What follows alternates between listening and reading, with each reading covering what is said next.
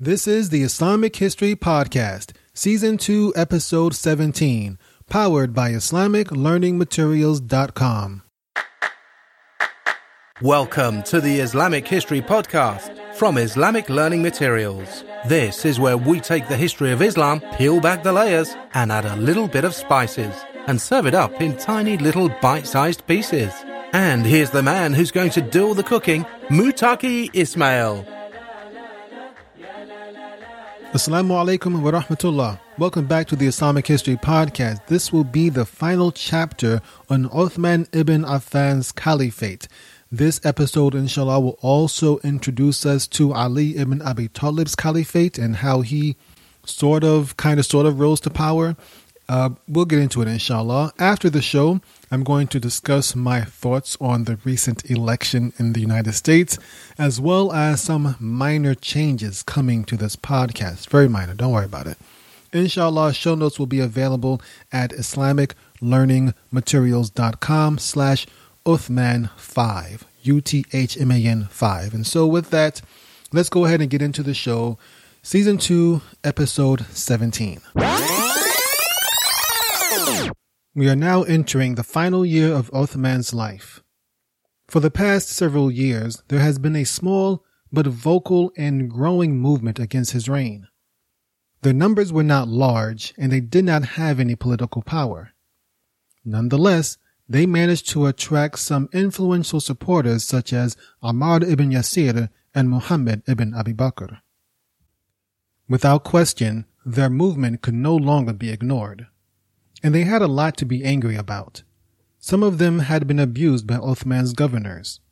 Others felt the government's stipend policy was unfair. And they accused Uthman of nepotism because many of those governors were related to him. But their main disagreement with Uthman was that they felt he was unfit to be caliph. At 82 years, he was a very old man. He did not have an impressive military or political legacy, and his soft, passive character seemed out of touch with the demands of a young and growing empire. To his credit, when Uthman became aware there was serious unrest in the empire, he did call a meeting of his governors to discuss the situation. However, they could not come up with a cause nor a solution to the problem. Instead, Uthman decided to hold another meeting the following year this time inviting the community at large to attend. The meeting would be held during the Hajj season of 35 AH or 656 of the Common Era. Uthman promised to give everyone a chance to air their grievances. When the pilgrimage season rolled around, a group of Egyptian protesters decided to attend the meeting. As they made their way to the holy sanctuary, word spread quickly and more people joined them. Large crowds in particular joined from Kufa and Basra. As they passed through various cities on their way to Medina, their numbers continued to swell. By the time they reached Medina, they numbered over 500 people. Since this was the Hajj season, there were already thousands of people visiting the area.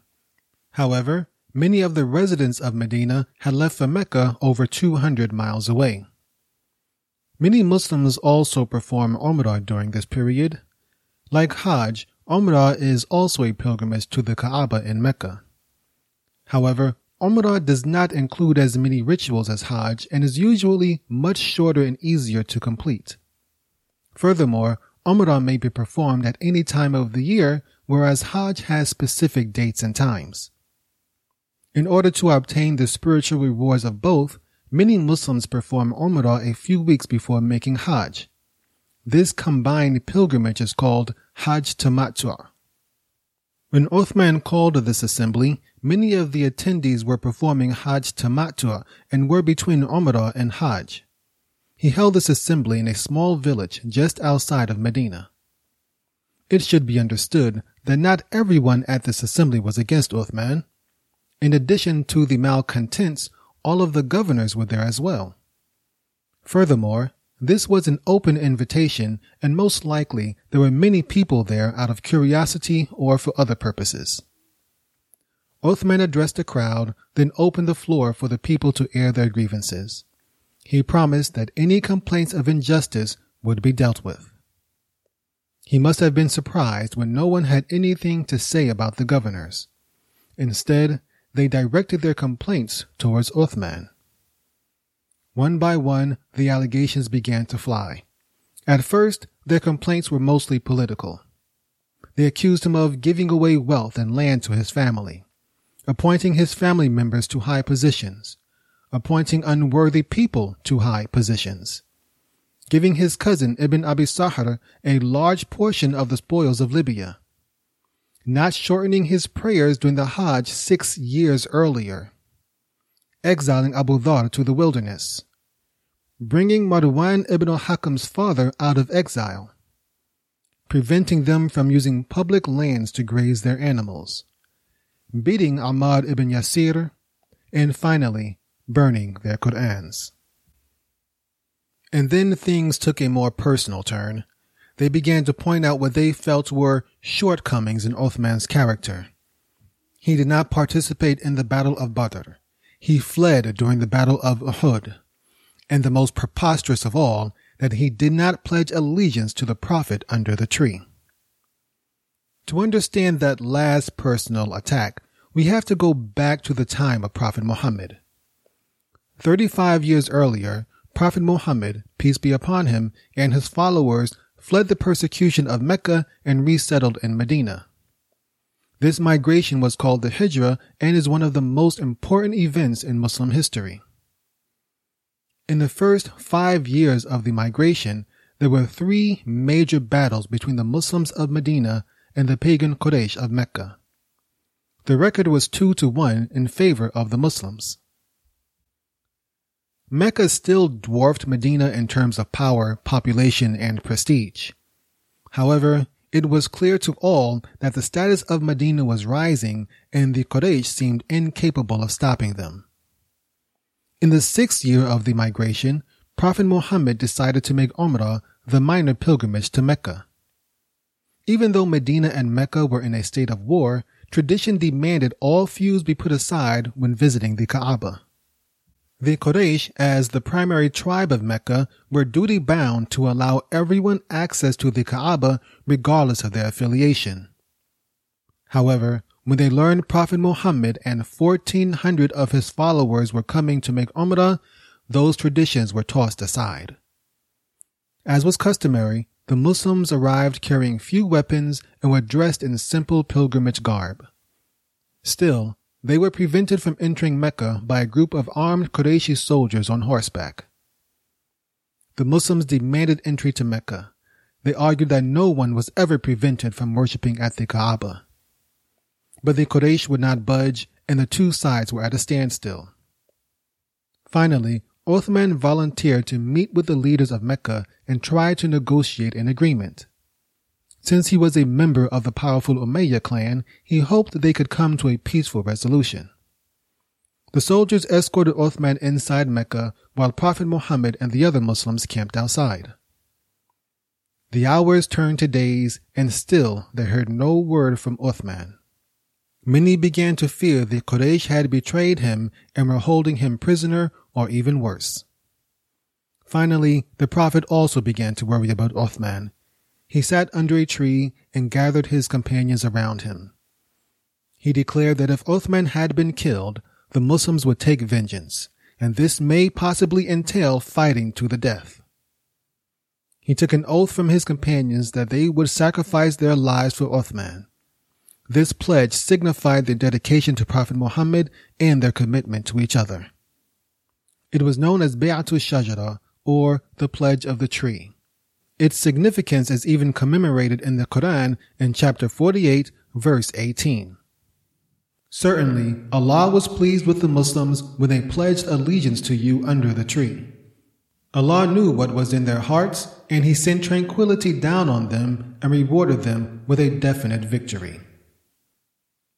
And now, 35 years later, people were blaming Uthman for not being present for the pledge of the tree. Considering Uthman's absence was the reason for the pledge, one can see how silly this accusation was. Othman answered each allegation, both personal and political. His answers to the political questions were very logical and straightforward. He argued that if he gave gifts to anyone, he did so from his own wealth. And he may have appointed some governors who were related to him, but he had also appointed many who were not. As for Ammar ibn Yasir's beating, that was a misunderstanding and was never authorized by him. However, the personal accusations seemed to strike a nerve with Uthman. He acknowledged that he did not take part in the Battle of Badr, but his wife at the time was also the Prophet's daughter and she was terminally ill. Prophet Muhammad excused Uthman from the battle in order to care for his wife. He also admitted to running away during the Battle of Uhud. However, there were many Muslims who ran away when they were ambushed by the enemy cavalry during that fight. On top of that, Allah forgave all of them in verses revealed in the Quran. Chapter 3, verse 155 states, Certainly, those among you who turned back on the day the two parties met, certainly it was Satan who caused you to slip because of something they had earned. And Allah has already forgiven them. Certainly, Allah is forgiving and forbearing. If Allah had already forgiven me, he argued, how can anyone still hold it against me? With these logical and passionate arguments, the protesters seemed to calm down. And with the atmosphere more relaxed, Uthman was ready to appease them. He asked them to come up with a list of things they desired, and he would do his best to accommodate them. After the meeting was over, he sent Ali ibn Abi Talib to meet them and bring back their list. In total, they only had three requests, and Uthman agreed to all of them. Number one, they wanted a raise in their stipends. Number two, they wanted their imprisoned friends released and their exiled friends returned. And finally, they wanted Amr ibn al-As to be reinstated as governor of Egypt. With their demands met, the protesters appeared to be satisfied and prepared to return home or continue with the Hajj. But then something happened that would change the course of history forever. Later that evening, one of the protesters intercepted a messenger attempting to leave Medina. The messenger was searched and they found a letter addressed to Ibn Abi Sarh, the governor of Egypt. The letter instructed the governor to punish this group of protesters in any way he saw fit. That mean he could imprison them, beat them, or kill them. And now, the ring that belonged to the prophet that Uthman had lost years earlier came back to haunt him. For the letter was also stamped with the seal of the Caliph. To be fair, it is impossible the soft and gentle Uthman would have written this letter. There is also a theory that it may have been written by his secretary Marwan ibn al-Hakam. However, this theory is also weak.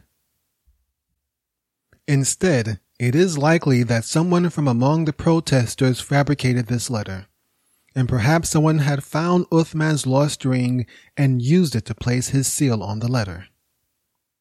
Whoever was behind the letter it threw the mob into a rage. They marched back to Medina intent on forcing Uthman to give up the caliphate. Hundreds of angry protesters marched back into Medina and surrounded Uthman's house. They were leaderless and did not really know what to do. All they knew was that Uthman had to go. This began a 40 day siege on Uthman's house. As the days stretched into weeks, more and more protesters joined the mob. Uthman, like the caliphs and the prophet before him, had an open door policy. He never felt the need for a security detail or entourage, and there was no police force in Medina. Most of the inhabitants of the city were in Mecca for the Hajj, and the military was thousands of miles away guarding the borders of the empire. The most powerful man in the world was virtually alone. Tensions escalated with each passing day. At first, the mob allowed Uthman to come and go as he pleased. But eventually, they wouldn't allow him to leave at all. And towards the end of the siege, they even cut off his food and water. They gave Uthman three simple yet impossible options. Either he could step down as caliph, or he could turn himself over to them so they could exact retribution, or they would storm his house and deal with him as they pleased. Uthman was shocked at the sudden turn of events. He was even more shocked that they actually wanted to kill him. He could not see any reason for such extreme demands. From his window, he pleaded with the protesters to use reason. He denied having any knowledge of the letter. He tried reminding them of his status and closeness to Prophet Muhammad. He reminded them how he used to finance the Prophet's battles, how he paid for the expansion of the Prophet's masjid, how the Prophet used to praise him and compliment his character and modesty. But none of it seemed to work. The protesters responded by shouting verses of Quran at Uthman, justifying their cause. And Uthman responded by saying that he was present when those verses were revealed and they were being completely taken out of context. Even though most of the residents of Medina were away on Hajj, there were still several companions there. When Uthman was under siege, many of them came over to offer their assistance. In the early days of the siege, the mob allowed these companions to come and go at will. Uthman used these opportunities to get their advice. Some of them advised him not to use violence and to continue appealing to the mob's logic and emotions. Others advised him to sneak out of the house at night and relocate to a safer area. Uthman rejected this suggestion immediately. He argued that he was the caliph, he had done nothing wrong, and it would be dishonorable for him to sneak around like a common criminal. Other companions suggested it was time for Uthman to get tough with these protesters. It would be a simple matter to send word to Muawiyah in Syria about the situation he could have a well-armed battalion in Medina within two weeks. But Uthman did not like that idea either. He did not want to unleash the army against his own people. Since the military was not an option, some companions offered to fight off the mob themselves. Several of the older companions, who had supported Prophet Muhammad as young men, showed up at Uthman's house in full armor and bearing weapons. Uthman thanked the elderly gentlemen for their support and politely sent them home. Some suggested using the citizens of Medina to dispel the mob. Even though the protesters numbered in the hundreds, they were still outnumbered by the residents of Medina. But once again, Uthman vetoed any form of violence. He would not kill another Muslim in order to save himself and he did not want to be the first caliph to shed Muslim blood. As the siege dragged on, the mob began preventing anyone else from entering the house. Ali ibn Abi Talib tried to make it through, but the protesters stopped him. All he could do was remove his turban and toss it towards Uthman's door, a symbolic gesture of support. However, some of Uthman's supporters were able to force their way into his house. Once they were in, they elected to stay with Uthman throughout the crisis. These included Ali's son Hassan, Uthman's secretary Marwan ibn al-Hakam, the great narrator of hadith and companion of Prophet Muhammad, Abu Huraira, and finally, the former caliph's son, Omar ibn al-Khattab, Abdullah ibn Omar. Despite Uthman's pleas, there were some clashes between these men and the protesters. One of these scuffles even left Hassan ibn Ali with slight injuries. On the twelfth day of Dhul Hijjah, after nearly forty days, the siege came to a tragic end. According to his wife Naila, Uthman had a dream that changed his perspective on everything. In this dream, he saw Prophet Muhammad, Abu Bakr, and Omar waiting for him. They beckoned him to come break fast with them. When Uthman awoke, he knew what the dream meant. His death was imminent, and he would soon be reunited with his beloved friends. Uthman then went to eat suhoor, which is a small pre-dawn meal Muslims eat before fasting. He made his intentions to fast, then woke the other people in his house for the dawn prayer. After the prayer, he asked everyone except for his wife to leave the house. The other men protested, but he was the caliph and ultimately they had to obey. When the others had left, Uthman sat down with his wife Naila and began reading the Quran as the sun rose over Medina. Eventually, the mob outside the house woke up and realized that Uthman and his wife were now alone. They filtered into the house and eventually came upon Uthman and Naila. They surrounded Uthman and began yelling and cursing at him. Muhammad ibn Abi Bakr grabbed Uthman by the beard and berated him violently. Uthman recognized his old friend's son. Your father, he told the young man, would not approve of this. Horrified and humiliated, Muhammad ibn Abi Bakr released Uthman and quickly slipped out of the house. But that did not stop the others. They continued hurling insults at Uthman until finally one of them poked him with a stick. That seemed to spark something primal in the others. They began to punch, kick, and beat Uthman from all sides. Someone drew his sword and swung it at Uthman. He raised his arm to defend himself, and the sword chopped off his hand. Naila screamed and reached forward to defend her husband, but another sword was swung and chopped off the tips of her fingers. And then the death blow came. A sword came down on Uthman's head, smashing through his skull. Uthman ibn Affan, the third righteous caliph, fell down dead. When the crowd realized they had killed Uthman, they quickly scattered and ran from his house. Naila also came out of her house, her injured hand bleeding and screaming for help. But by the time help arrived, the rest of the mob had completely dispersed. Some of his closest friends arrived and performed the janazah or the funeral prayer at Uthman's house. They did not bother to wash and shroud his body. They considered him a martyr and it was customary to bury martyrs in the same condition they died. But they did not bury him immediately. They secretly buried him two nights later to prevent anyone from defacing his grave. The news of Uthman's murder threw shockwaves through Medina and the entire empire. Medina especially was thrown into a state of chaos. For three days, wild gangs roamed the city as if they were in charge. Ordinary citizens did not feel safe and shut themselves up in their homes.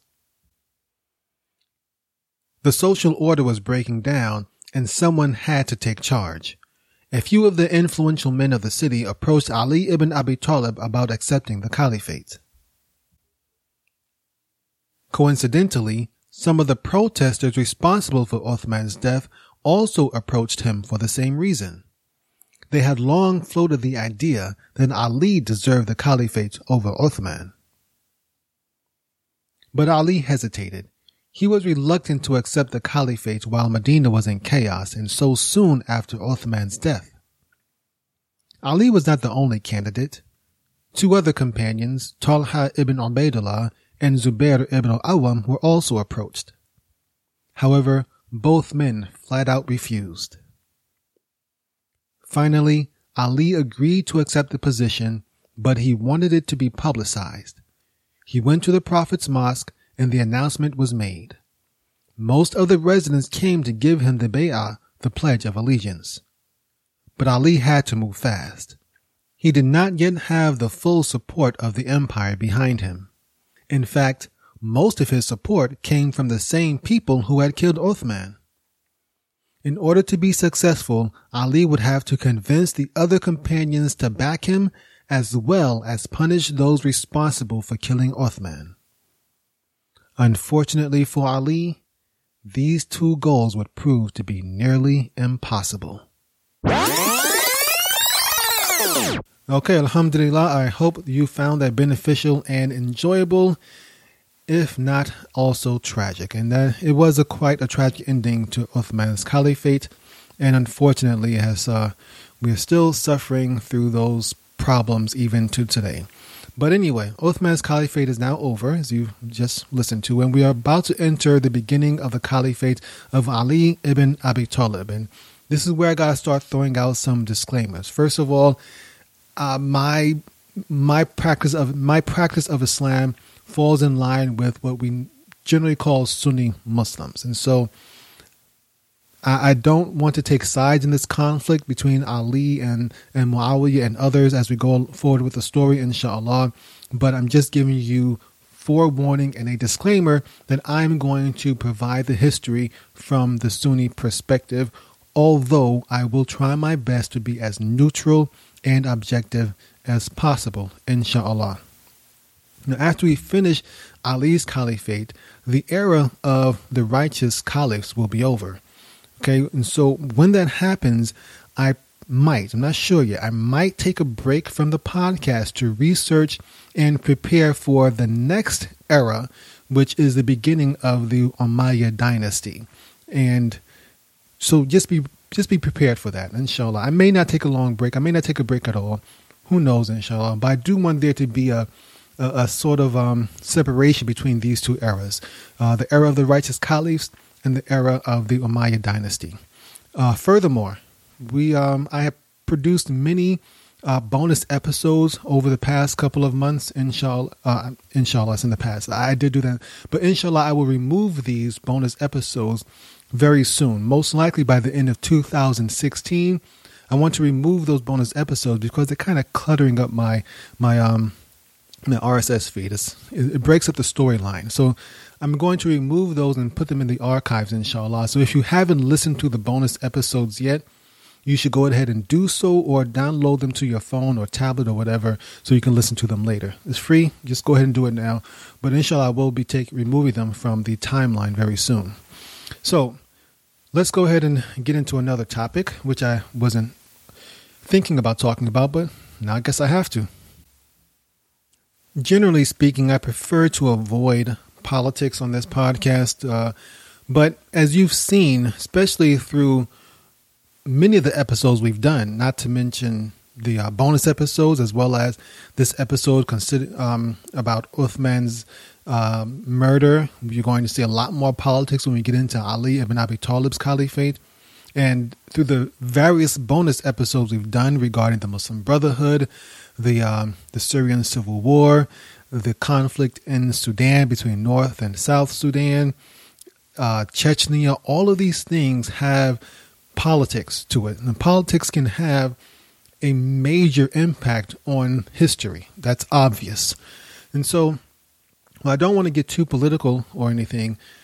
Definitely have to admit that the recent election we had here in the United States it, it does have me concerned. I am very much concerned about a Trump presidency, mm-hmm. particularly since he's supported by people who outright and vocally express their hatred of Muslims and, if not hatred of, at least their disdain for people of color.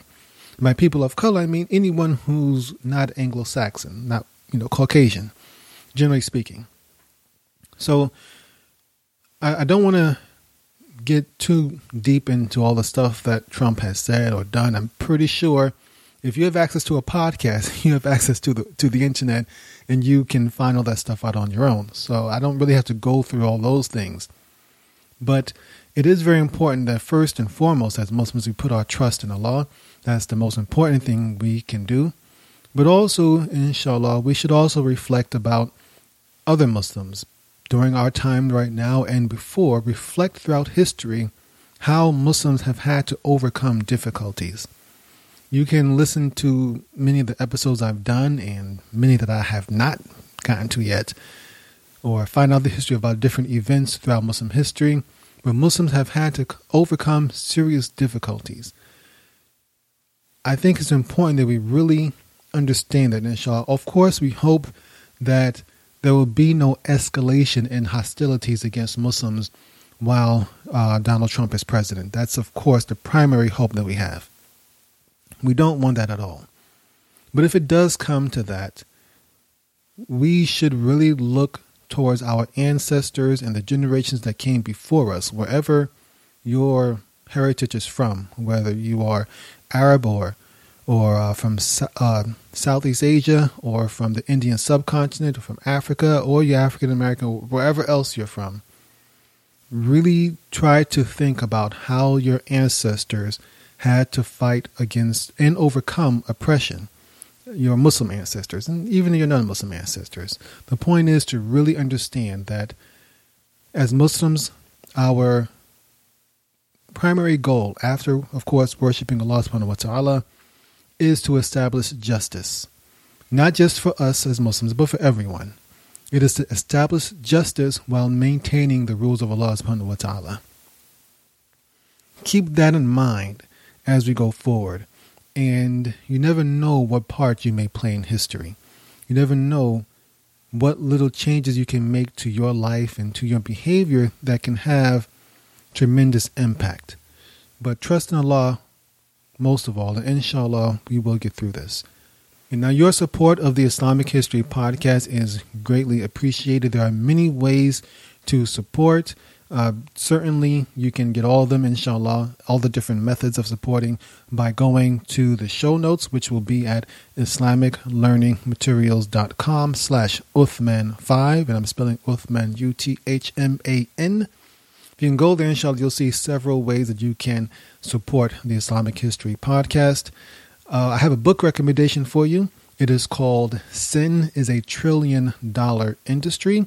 It was it was written by Sister Jamila Jihad. She is the wife of Imam Siraj Wahaj. I'm pretty sure you know him, famous uh, Muslim Da'i speaker and Imam from uh, Brooklyn, New York.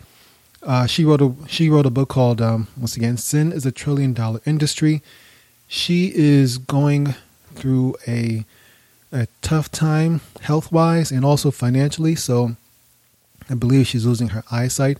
I don't want to give all her business out like that, but she did put it on Facebook. But she's going through a tough time. So uh, if you can support her, inshallah, please purchase this book. It's not very expensive. It's available on Amazon.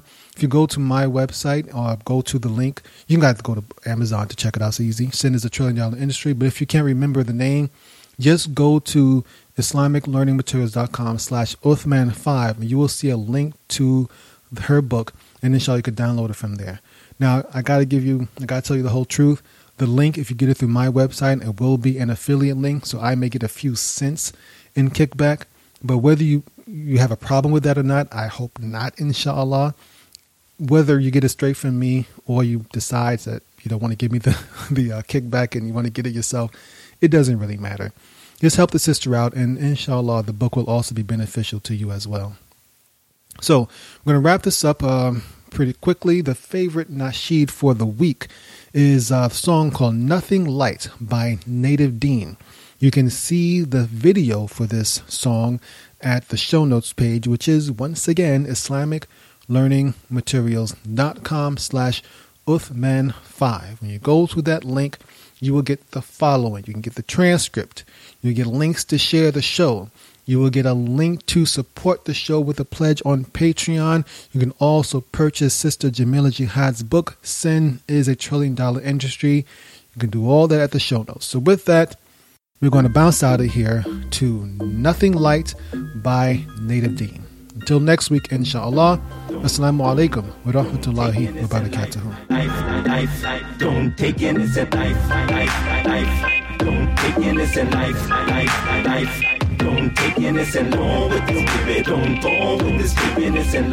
Life, life, life. Women and children tell me really what you gon' prove? Just you're a coward in the lone wolf. Uh, of bringing shame to your own roof. And only pain you be going to. In groups and religions, there's always dudes on the fringes who make ruthless decisions. And they justify killing. Yeah, they work on convincing individuals that tend to be violent with their tendencies. Quick to make up enemies. That the only way to solve the crisis is to kill and make their heart cold as ISIS. Scripture teaches every life is priceless, and you don't know if somebody will later be righteous.